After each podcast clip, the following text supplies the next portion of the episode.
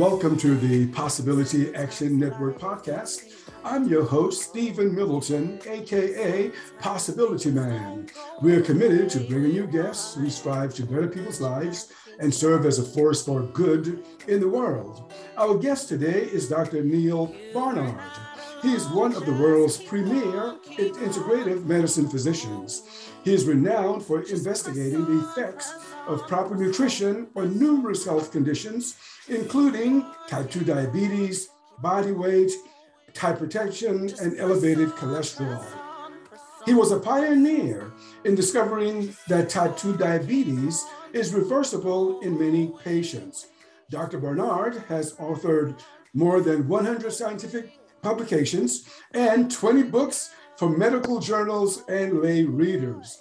He's the founding president of the Physicians Committee for Responsible Medicine and is an advocate for a plant based diet. Dr. Bernard, welcome to the show today. Well, thank you. It's great to be with you today. Thanks for including me. Well, I have a lot of questions to ask, but first, mm-hmm. this program note to our listeners and our viewers follow, like, and share this podcast wherever you find it. Your support matters. Our sponsor information is below the description of the show. Dr. Barnard, I tell you, I've been studying you now for a long time. I had hoped and prayed that I would have this opportunity, and here you are. so I'm excited. Well, it's very kind of you. I'm delighted to be speaking with you today. You know, you're the first person I've ever talked to from Fargo, North Dakota. Um, what was it like growing up in North Dakota generally, and, and Fargo in particular? Well, you know, that's it's cattle country. Uh-huh. Um, and so all of the land is used either for raising the animals or raising the feed for the animals. Okay. Um, but I have to say, culturally, I think our country is getting to the point where everyone's tuning into the more or less the same TV channels and yeah. and listening to the same kinds of music. And, and so, so, although it's you might say it's quite different from Washington D.C. where I live today, um, uh, it may well be that that uh, everybody's kind of getting absorbed into some of the same cultural things, which from a health standpoint is not necessarily so good. What I mean is my first job was at McDonald's. Oh. Um, and so that may be true had I grown up in New Orleans or Chicago or LA or wherever. So um, anyway, we, we, we certainly have our work cut out for us to try to help people to get healthier. That's for sure. What made you look in the direction of medicine, you know, as a, as a younger person back in, in, in um, North Dakota? Well, uh, my father grew up in the cattle business, and I have to say he didn't enjoy it. He didn't like it. His his father was a cattle rancher, and his grandfather, and his brothers, and everybody. Uh, but he decided to leave it, and so he left the cattle business and he went to medical school. Oh. And my father spent his life treating diabetes in North Dakota, and so pretty much everybody who had diabetes in the eastern part of the state at some point would go see my father. Uh, the good news he was he was a good good physician, but the bad news is that diabetes then and today was treated in such a way that it was mostly aimed at just slowing down the damage and not really trying to turn the disease around in a big way. Um, and so when I started medical school, he didn't encourage me to get involved in diabetes at all. Mm-hmm. Um, and we kind of stumbled into it uh, through the back door, discovering that if you change your focus to what's actually causing this in the first place, mm-hmm. you find some things that you didn't expect, and uh, that's what's really propelled us into the new into the direction of looking at nutrition because it's when I started medical school, we, we thought nutrition was just sort of a small force. You know, it mm-hmm. might help you lose a few pounds or whatever. Uh, we did not realize that the answers to the, the disease process really lay in what people put on their plate. Right, and that message comes through loud and clear in the work that you do. Uh, but we live in the 21st century. We've sent people to the moon and, and back. Um, so, how are we doing in terms of our food supply? How would you evaluate, you know, what comes into grocery stores and into American homes today, into the homes of people around the world? Well, it's an interesting uh, analogy that you've raised because I sometimes wonder if we wouldn't eat better if we were on the moon. um, uh, my own family has probably contributed a fair amount to the problem that we have uh, to, to this day. And, and for me growing up, uh, you know, a, a, dinner wasn't dinner if it didn't have a big hunk of roast beef at the, the center of it, or, you know, if it wasn't roast beef, it was pork chop. Um, and vegetables were an afterthought that came out of a can, and we didn't really respect them very much. Um, our grandparents might have known what beans were, but we forgot that a while ago. Um, and things for the younger generation now is kind of the same pattern, but it's coming out of fast food uh, or it's frozen pizza, that kind of thing. So th- this doesn't mean, though, that there aren't places that have done very, very well um, and, and are doing better now. And frankly, if you look at the traditions of many lands, uh, what we see is that there are fundamentally really healthy traditions. I'm talking about traditional grains, mm-hmm. traditional vegetables and fruits, traditional pulses or legumes, or I might just say beans, uh, that have been, been consumed for generations. And if we remember those and figure out to put them to work, it is astounding. Number one, how frankly delicious and just appealing our culinary experience can be, but also the power that these foods have for health. Right. You know, um, we live in the United States. So, how would you rate our government, the federal government in particular, and how it's doing in helping us, you know, clean up our diets? From on a scale from let's say one to ten, how is the government doing? Well, I think we're not doing well. If our diets serve our health measures, our mm-hmm. health measures are not very good. The number one cause of death in the United States is heart disease. Number two is cancer, mm-hmm. um, and those problems are not entirely diet, but they are to a large degree driven by diet and aggravated by diet. We can clean that up. Um, and if we look at the nutrition of children, we, we, frankly, our statistics are not what they should be for a country that has as much collective wealth as we have. Mm-hmm. Um, and surprisingly enough, we've seen some countries that have done really quite well when they're when they've been relatively impoverished, um, uh, which is not the way that things should work out. By that I mean countries that could not afford pork um, were had better health than they did once they could afford pig farms. Uh, if you look at rural China, um, their health is is diminishing in many ways um, as their diet is westernizing. Mm-hmm. In India, the, the diets in many ways were better a couple of generations ago than they are now that more dairy products and more meat and so forth is coming in. We're seeing this in a number of African countries as well.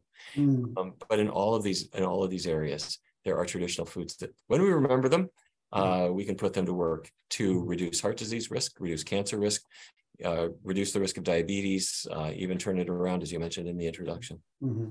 Yeah, and you know there seems to be tension between two camps in terms of personal responsibility. One camp says that people have the authority to choose what they eat, and another camp says that people don't have the ability, especially here in the United States, to make better choices.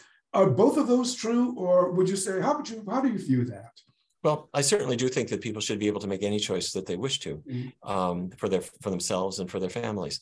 But they do need to have two things. They need to have the foods be available to them, and they also have to have some information about what we know about these foods. Yeah. Um, when I was a child growing up and my father was treating diabetes, uh, we had the idea that diabetes was just something that happened from your genes mm-hmm. and you would get get it. Well, then people realized that diet was a big contributor, but people made the mistaken notion, an understandable mistaken notion, that diabetes came from eating carbohydrate or came from sh- eating sugar. Mm-hmm. And it's it's quite understandable that people would think that. Um, and that idea sort of persists today, not only among the lay public, but even among many doctors. Right. Um, and the reason they think that is because if they eat, if people eat sugar or they eat foods high in carbohydrates, sometimes their blood sugars will rise. Or if a person has diabetes, those foods will make it rise further. Mm-hmm. But what we discovered, and uh, other teams, particularly the endocrine department at Yale University, has been doing work on this since the 90s, found that this starts with something you wouldn't expect.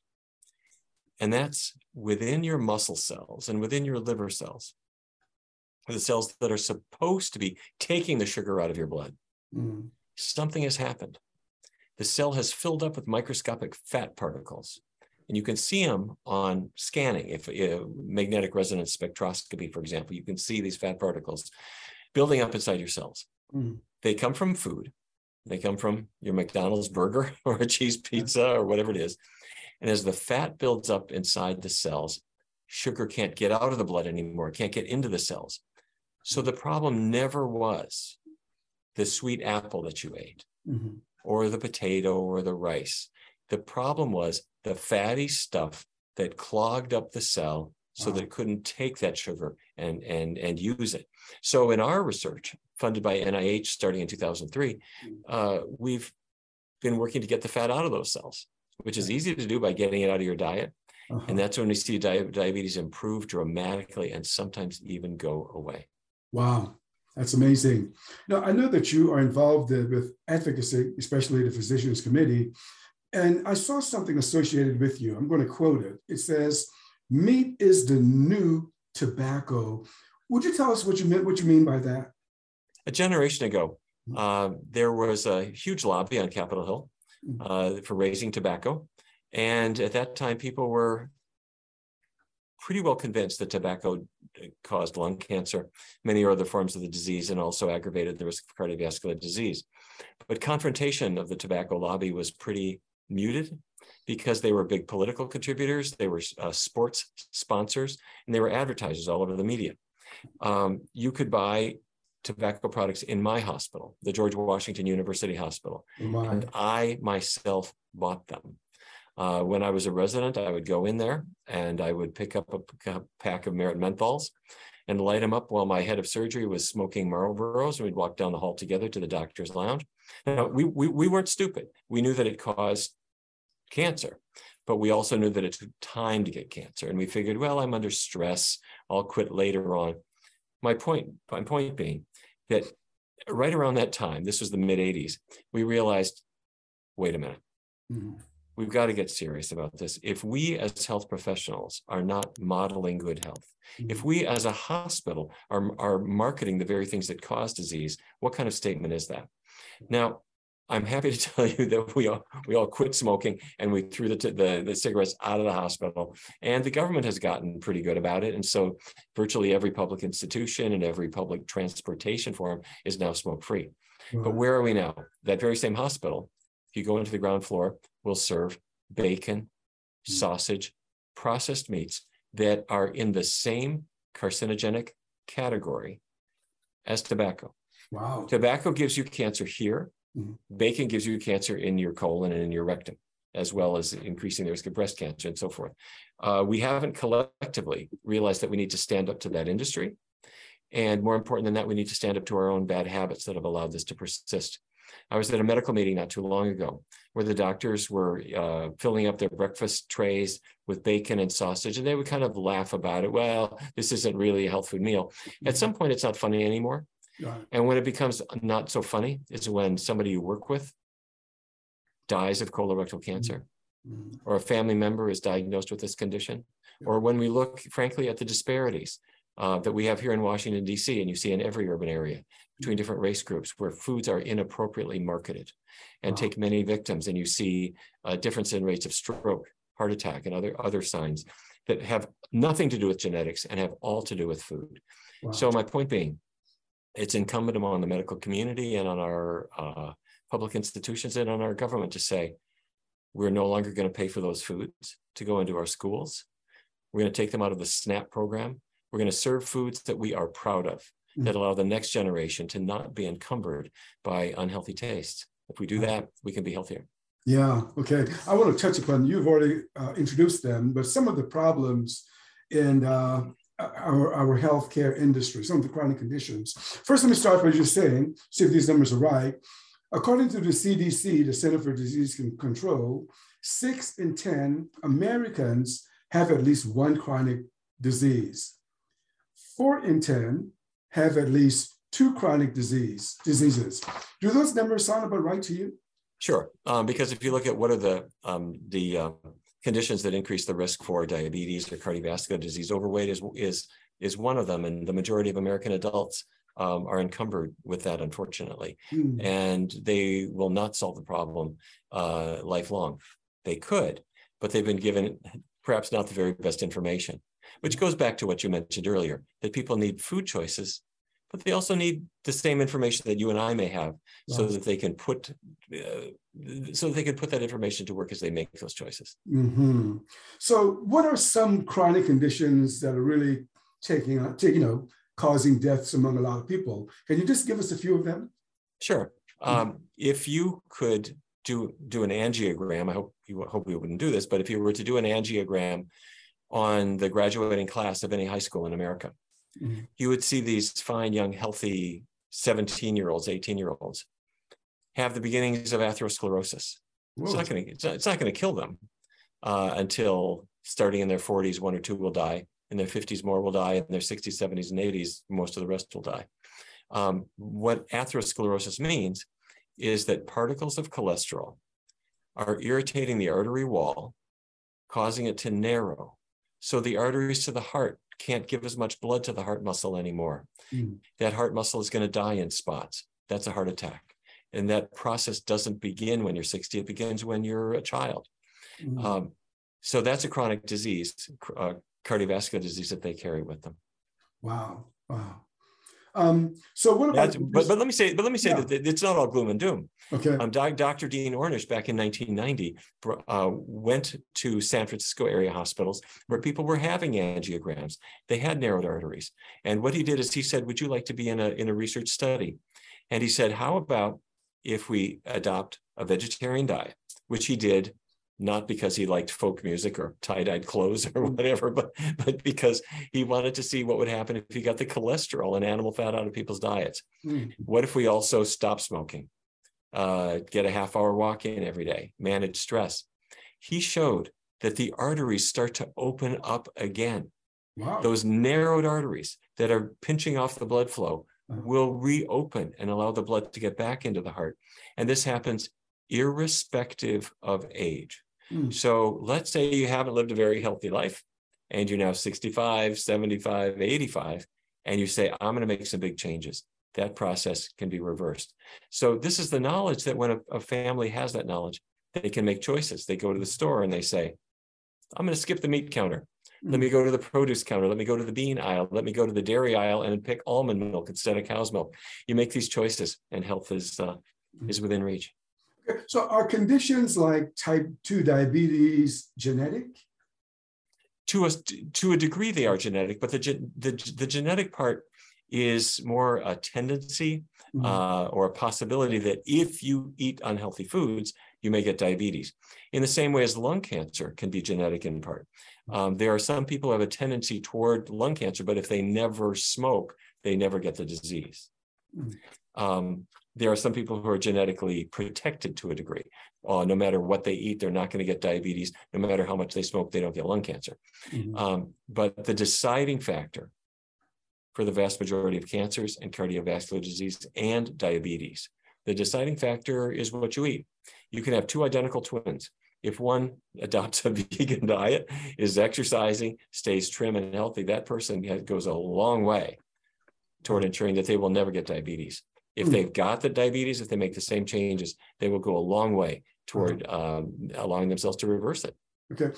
A couple of other conditions. What about nephrology or, or kidney diseases? Are they inherited or induced by our habits or something else? Uh, almost entirely based on our habits. Hmm. Um, and the, the two big drivers for kidney disease, of course, are hypertension and also diabetes. The, your kidneys are filter units.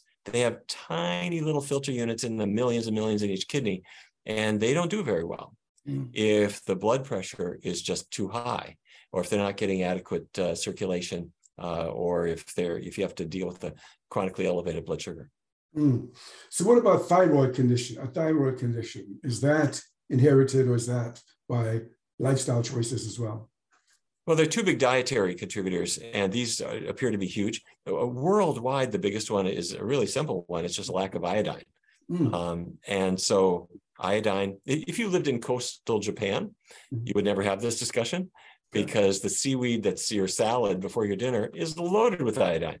But if you live further inland, you may not be getting the iodine that, mo- that Mother Nature wanted you to have. Mm-hmm. It's easy to restore to the diet. Mm-hmm. The second reason, though, is a little more complicated and that's that there are antibodies made in your body to attack that, that end up attacking your thyroid gland. Your thyroid is here at the base of your neck, and it makes thyroid hormone to give you energy. And your immune system consists of white blood cells that make little protein torpedoes that we call antibodies mm-hmm. that can attack the thyroid, thyroid gland and interfere with its function. And so that raises the question of why are antibodies being made that attack the thyroid gland? What we think is happening is that dietary antigens, dairy, dairy protein, for example, gets into the body because we swallowed ice cream uh, or some other dairy, and the body mistook that dairy protein as it, it, it took it to be a foreign protein, mm. like a chunk of a virus or a bit of bacteria, and made an antibody to that. That antibody, that torpedo, went off course. Wow. and hit your thyroid gland. And it either stopped it from being able to make thyroid hormone, or depending on which antibody it was, it can also stop the thyroid from being able to turn off. So you make too much thyroid hormone. So mm-hmm. both hypothyroidism, which is Hashimoto's thyroiditis, or to or hyperthyroidism, which is Graves' disease. Here in the United States, the biggest reason is antibodies, and to a, to a degree, we believe those are environmental. Stay tuned. We need more work on, on both, but uh, the scenario I just described lays open the possibility that diet changes could help prevent this problem. Okay. You've already established that there's some foods that are not good for us. Now, would it be fair to say that there are things such as that I could label bad food or fake food? Would that be a fair statement? Sure, I think you're right. Okay, so What are some of them? You've already given, given us some. Can you tell me more about bad foods or fake foods or packaged foods, whatever you want to call them? Yeah, I have to say, um, the bad foods are the ones that my, my family raised for many generations. Um, I'm laughing here, but it's, it, uh, I really shouldn't because the, it, it's an unfortunate thing to see what, what happens uh, over time. But meat products in general, while we grew up with them and we get accommodated to them and think of them as healthy, um, really aren't really suited very well to human biology. Um, they have cholesterol, they have animal fat in them. Those drive cardiovascular disease. They also drive colon cancer. They don't have any fiber, any roughage. They don't have any complex carbohydrate, despite the fact that that's the main fuel the body wants. Mm-hmm. They don't have any vitamin C at all, which is an antioxidant that protects us. Uh, we get hooked on these foods. And so, uh, meat of all kinds, I'm going to say, is bad food number one. Dairy products right behind it. We all grew up with the idea that cow's milk is something we should have three times a day. But cow's milk, by nature, was there to feed a calf. Yeah. Um, and it's not there for anybody, not even the calf, after the age of weaning. Mm-hmm. Here's the problem. When, let's say, an adult man decides, I'm going to have a glass of milk because it gives me the calcium I need, milk drinking men have much more risk of prostate cancer wow. compared to men who avoid it. Um, and there are other cancers that are associated with it. So, uh, bottom line, meat and dairy, uh, eggs, animal products in general are really in the bad food department. And the good food department is four things fruits, vegetables, whole grains, and the bean group or the legume group. Yeah. Yeah. You know, you speaking of meats, you shared a story. I would love for you to share it here. Before you went to medical school, you said that you were, I guess, maybe shadowing uh, someone who did an autopsy and you saw the, ins- can you share that story here, please? I was working at uh, Fairview Hospital in Minneapolis. Um, this was the year before I went to medical school, and I was the well, I was the autopsy assistant, uh, which was really a nice name for morgue attendant, which meant that when somebody died in the hospital, um, my job was to uh, forgive me for how this sounds. I mean, I have to pull them out of the cooler and put them on a table, and the pathologist would come in to do the autopsy to understand how they died. And one day there was a person who had died in the hospital of a massive heart attack probably from eating hospital food, but that's another that's another story. Anyway, um, the pathologist knew that I was going to be in medical school the following year, and so they they would use this as an opportunity to to teach me, which I really appreciated. And um, in this particular case, the pathologist took a scalpel and and pulled back the skin, and then cut through the ribs on each side of the chest so that he could remove this big wedge of ribs and put it on the table. And that exposed the heart.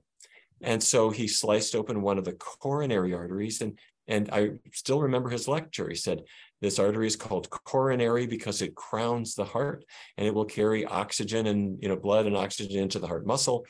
And you could see this, this artery, you know, there on the surface of the heart. And then he said, uh, Feel it.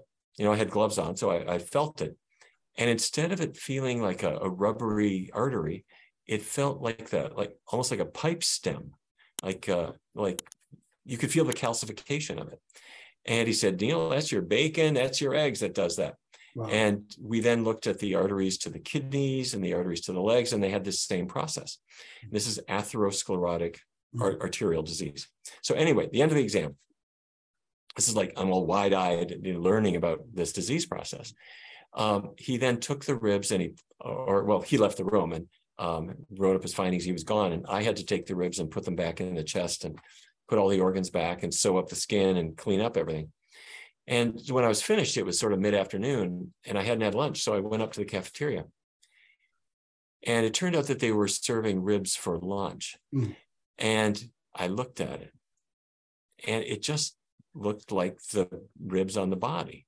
Mm. And, and it smelled like this dead body. And I suddenly realized this is a dead body. Mm. And I I didn't become a vegetarian on the spot, but I couldn't get that smell out of my mind. Yeah. And I started to realize that you're eating, you know, when when you're sitting down to a plate of meat, it's it was a, a slaughtered animal, but it's basically the same biologically as a dead body. Wow. So after a while, as time went on, I started medical school and I started then connecting the dots a little bit, and I realized this is not really a health supporting food. That's a that's a powerful story. Uh, that got my attention when I, when I heard yeah. you share it the first time. Okay, so let's say that someone says, you know, okay, plant based sounds good, but I don't know what to do, but they're going to go shopping with you. What are a few things that you would ask them to put into their grocery baskets? Or uh, yeah. if you say that some people know what to do, but just don't do it? I mean, I don't know.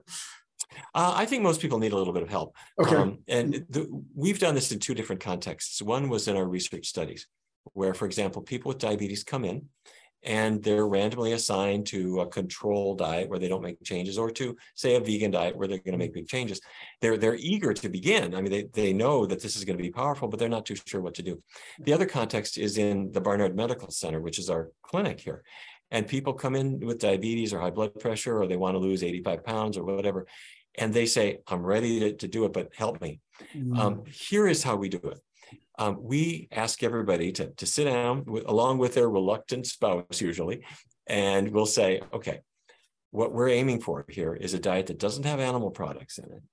We're going to keep oils really low, but we want to make sure that we really like what we're eating because if we really like it, if it's tasty, we're going to stick with it and it's going to re- revolutionize our health. So uh, our dietitian will sit down with with the couple or whoever it is, and they'll say, "What do you have for breakfast now?" and what would you eat? What could you eat that's plant based that you would actually enjoy? Mm. So the participant or patient might say, um, you know, oatmeal is okay, but I mm. but I usually have it with some heavy cream and whatever. All right, can you leave the cream off? Yeah, I could, but but I got to flavor it. Maybe some maybe some blueberries or some sliced banana or some strawberries or some cinnamon. Okay, sound good? Fine. We write that down. Uh, I like pancakes, mm. but I put butter all over my pancakes. Um, okay, but if we if we don't use animal products to make it, and we don't put butter on top, that counts. And if you want, you can put the blueberries on top of that too. That'll be fine. Um, or the patient might say, well, if I had to have a plant-based breakfast, my sister-in-law is always telling me about that vegan sausage, that Morningstar sausage. And I went to her house and it tasted great, but you know, I don't really know where to get it. Okay, let's take the next week. And for these seven days, let's make a list of breakfasts, lunches, and dinners that we actually would like. They say, okay, I'm ready. And they go home and they start fleshing out their list. They've already got a good start. But then they discover, okay, for dinner, I like to go Chinese. And there's a Chinese restaurant where I'm going to look at the menu. All be darned. They've got all these rice dishes and vegetable dishes and tofu dishes. And I never tried tofu, but let's go out there Thursday. Let's try it. They got seven days. Give it a try. Or I like Latin American food. I'm going to have the bean burrito or the veggie fajitas or whatever. Or let's go sushi, not fish sushi, but I'll have the cucumber roll or the asparagus roll. Mm-hmm. So, step one in changing the diet is to understand that we're going to try a plant based diet, a vegan diet. But I need to find out over the next week or so which foods I might like that are going to work for me. Mm-hmm. Um, and so the person might look at recipes or look online or if they go to Taco Bell, well, they discover they got the bean burrito and if they hold the cheese. So what works for their life?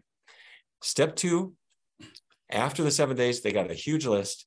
Step two is really simple eat the list, eat the Mhm. foods from the list. So the patient says, Great, okay. Uh, and for three weeks, they're going to do a totally plant based diet, no animal products at all, Mm. keep oils really low. And at the end of that time, if they've done this right, which virtually everybody does because it's really simple, two things happen. Number one, they're they're physical, physically they are improving. They're losing weight. Their cholesterol is down. Their if they got diabetes, their blood sugar is down. You've already had to reduce their insulin dose, and they're thinking this is amazing. But the other thing that happens is their tastes have changed. Wow. They haven't had any chicken wings. They haven't had, you know, they haven't had a slice of cheese, and they suddenly discover, to their surprise, they don't care. They Mm. don't miss those foods. And they say, let's, I want to do this for another couple of weeks. Let's see what happens. And pretty soon it's like a smoker. When the smoker hasn't had a cigarette for a month or five, five weeks, Mm. six weeks, seven weeks, they're glad they're not on that anymore. Yeah. And for a person who's had a meaty diet to have broken free from that and start to see my waistline is, is coming down. My weight on the scale is coming down. My cholesterol is coming down. My energy is up. My digestion is better. Is better. My my friends say I look better. Mhm. People think I just I just want to keep going on this. That's the method that we use. This simple two-step program. I've never seen anyone unable to do it. That's fantastic. So, and you can you see changes in three weeks. Wow, that's amazing. Oh, absolutely. And if a person has type 2 diabetes, Mhm. especially if they're treated with insulin or a sulfonylurea, Mm-hmm. I always, if let's say um, they've been on this dose for a long period of time, I say, I want you to take down my telephone number. And if your blood sugar drops below something like 70 or whatever, I'll, I'll tell them fasting blood sugar, I want you to call me. I don't care what time of day it is. I want you to call me because we're going to ratchet you down on your medicine on your medicines. And they will say to me, Doc, have you forgotten? I got diabetes. My blood sugar is never low. It's always high. I say, stay tuned. This diet is as powerful as a medicine. Wow. And usually within the first three weeks, sometimes within the first few days, people need medication adjustments. And so when we do uh, grand rounds presentations at hospitals and medical schools, we always tell them, keep in touch with your patients. This diet is extraordinarily powerful. And your goal is to cure that patient. Wow. And they say, no, that's not possible. You Mhm. can't cure diabetes. You can't cure heart disease. These things, you can't cure weight problems. People just have to learn to live with them. Say, Mhm. just let's see how far we can go. Uh, and it is astounding what this diet can do. That's that's good news. Well, let me ask you about some refractory neurological conditions. The ones that come to mind include muscular dystrophy, multiple sclerosis, and a host of autoimmune diseases. Can anything be done about those conditions? Uh, Each, it's a, it's a terrific question, and I think we're really at the frontier for many of them. Um, they have different etiologies, uh, that is to say, different causes, um, and I think they're each different. Um, with regard to muscular dystrophy, I don't know of a role for diet, at least not one that I have been able to explore, but I hope it's out there because it would give great hope to people. Yeah. With regard to uh, multiple sclerosis, this has been a condition that uh, often starts in very young people. Mhm. And it's a confusing condition where sensory nerves start playing tricks on you, or motor nerves, your muscles start, uh, your, your, your muscle function starts playing tricks on you, where you, you wake, wake up this morning and your legs don't operate uh, properly.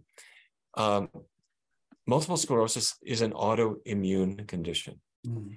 Like I was describing earlier for thyroid disease, antibodies made by your white blood cells are now, in this case, attacking your nerves. And as they're doing that, they're causing your nerves to, to not function very well. And researchers years ago, for many autoimmune conditions, rheumatoid arthritis, thyroid disease, Sjogren's disease, many others, including multiple sclerosis, started to say, let's see if we can get dietary antigens out of the diet, if they might be triggering this disease process. And that's when people started to use plant-based diets for that. Uh, in my experience, the results are variable. There are some people for whom this is a cure. There are others where you see they improve, but don't. But but for anyone who has any autoimmune condition, including the ones I mentioned, or other things like asthma, Mhm. I got a seven-year-old child who's being driven crazy by asthma.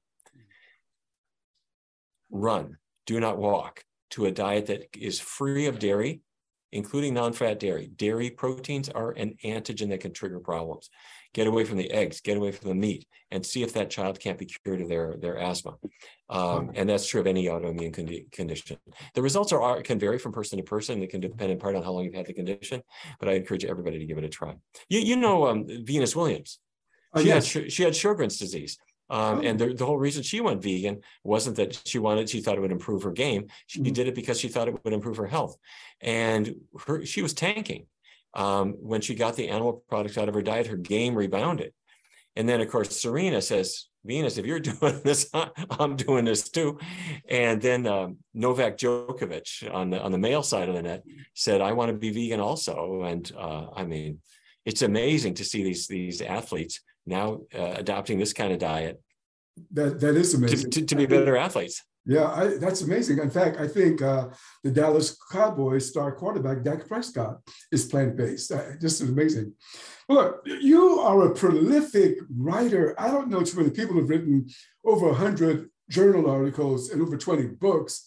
Um, so I want to ask you about just two of your books. And I know we're at the edge of time, but um, Food for Life how the new four food groups can save your life. What do you try to do? What did you try to do in that book?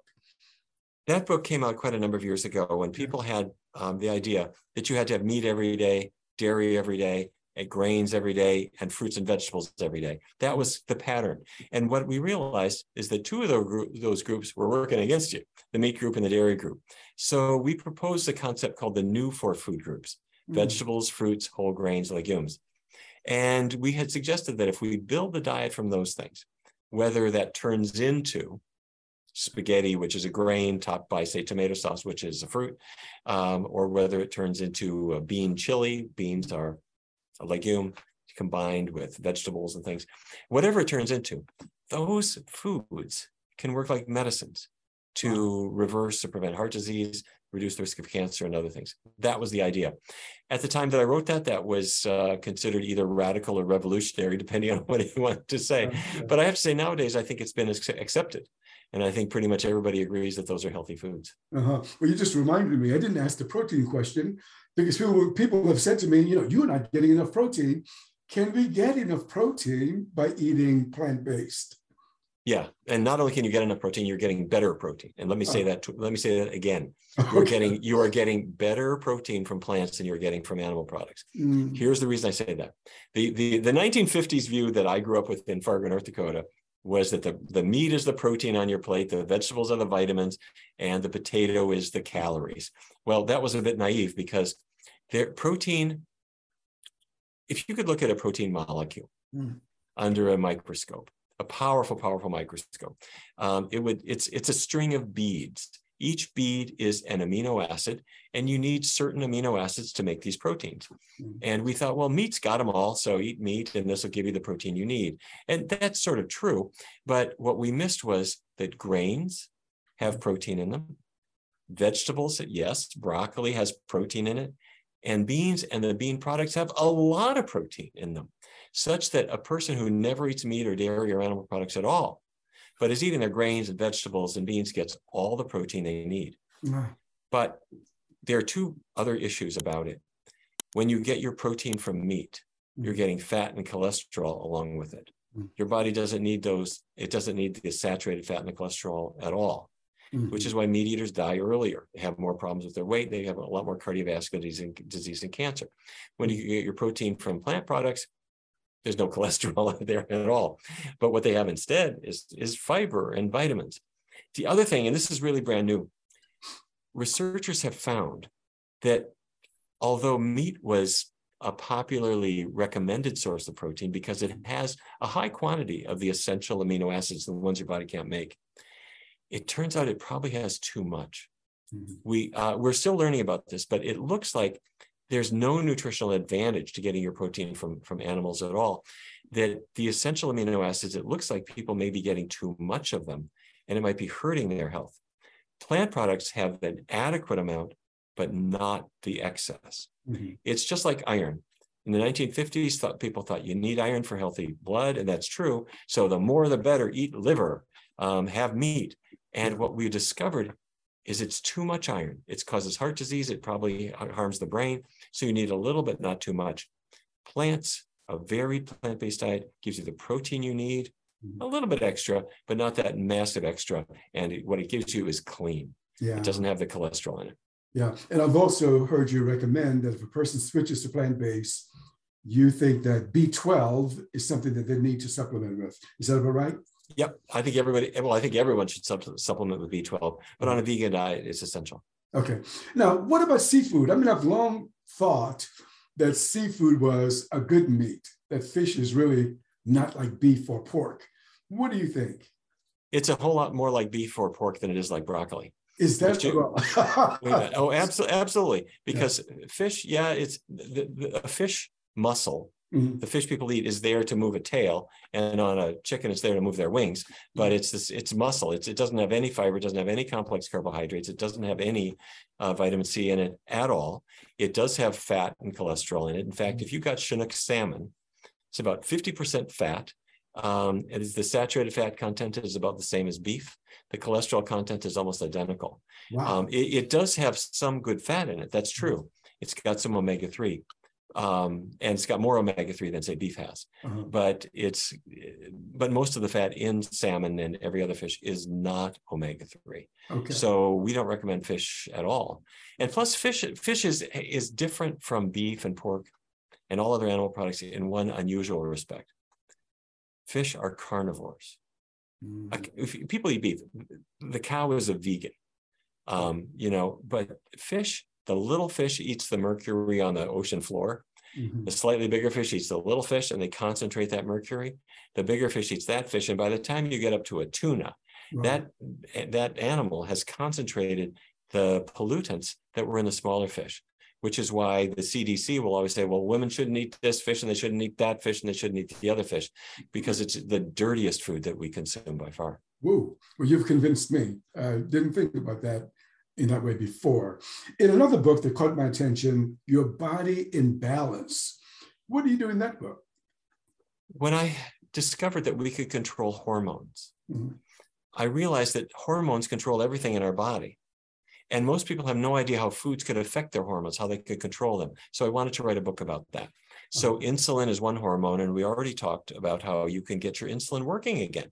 If a person has diabetes, their insulin is not doing the job. And so what we do is we use a low fat vegan diet to allow their insulin to attach to their cells, a cell that no longer has all that fat in it. And now it can work again. Uh, estrogen, mm-hmm. that's a group of hormones that we think of as female sex hormones. Um, and those can misbehave in a couple ways, causing menstrual cramps or endometriosis in young women, or the, the fluctuations in estrogen later in life can lead to really bad menopausal symptoms. Hmm. And we started to discover that we could knock out menopausal symptoms. I'm talking about hot flashes. We can wow. knock out we can knock out nine out of ten hot flashes if a woman changes her diet.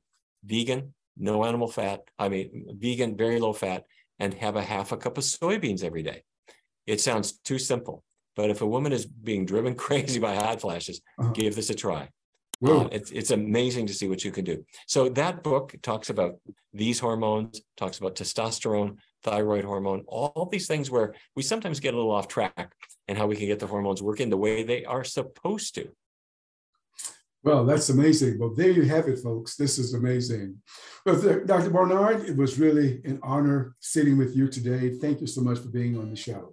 Well, thank you for all the wonderful work that you're doing. It's wonderful to be able to speak with you today. Thank you. You've been listening to the Possibility Action Network podcast. Our guest today has been Dr. Neal Barnard. I'm your host, Stephen Middleton. Until next time, good day.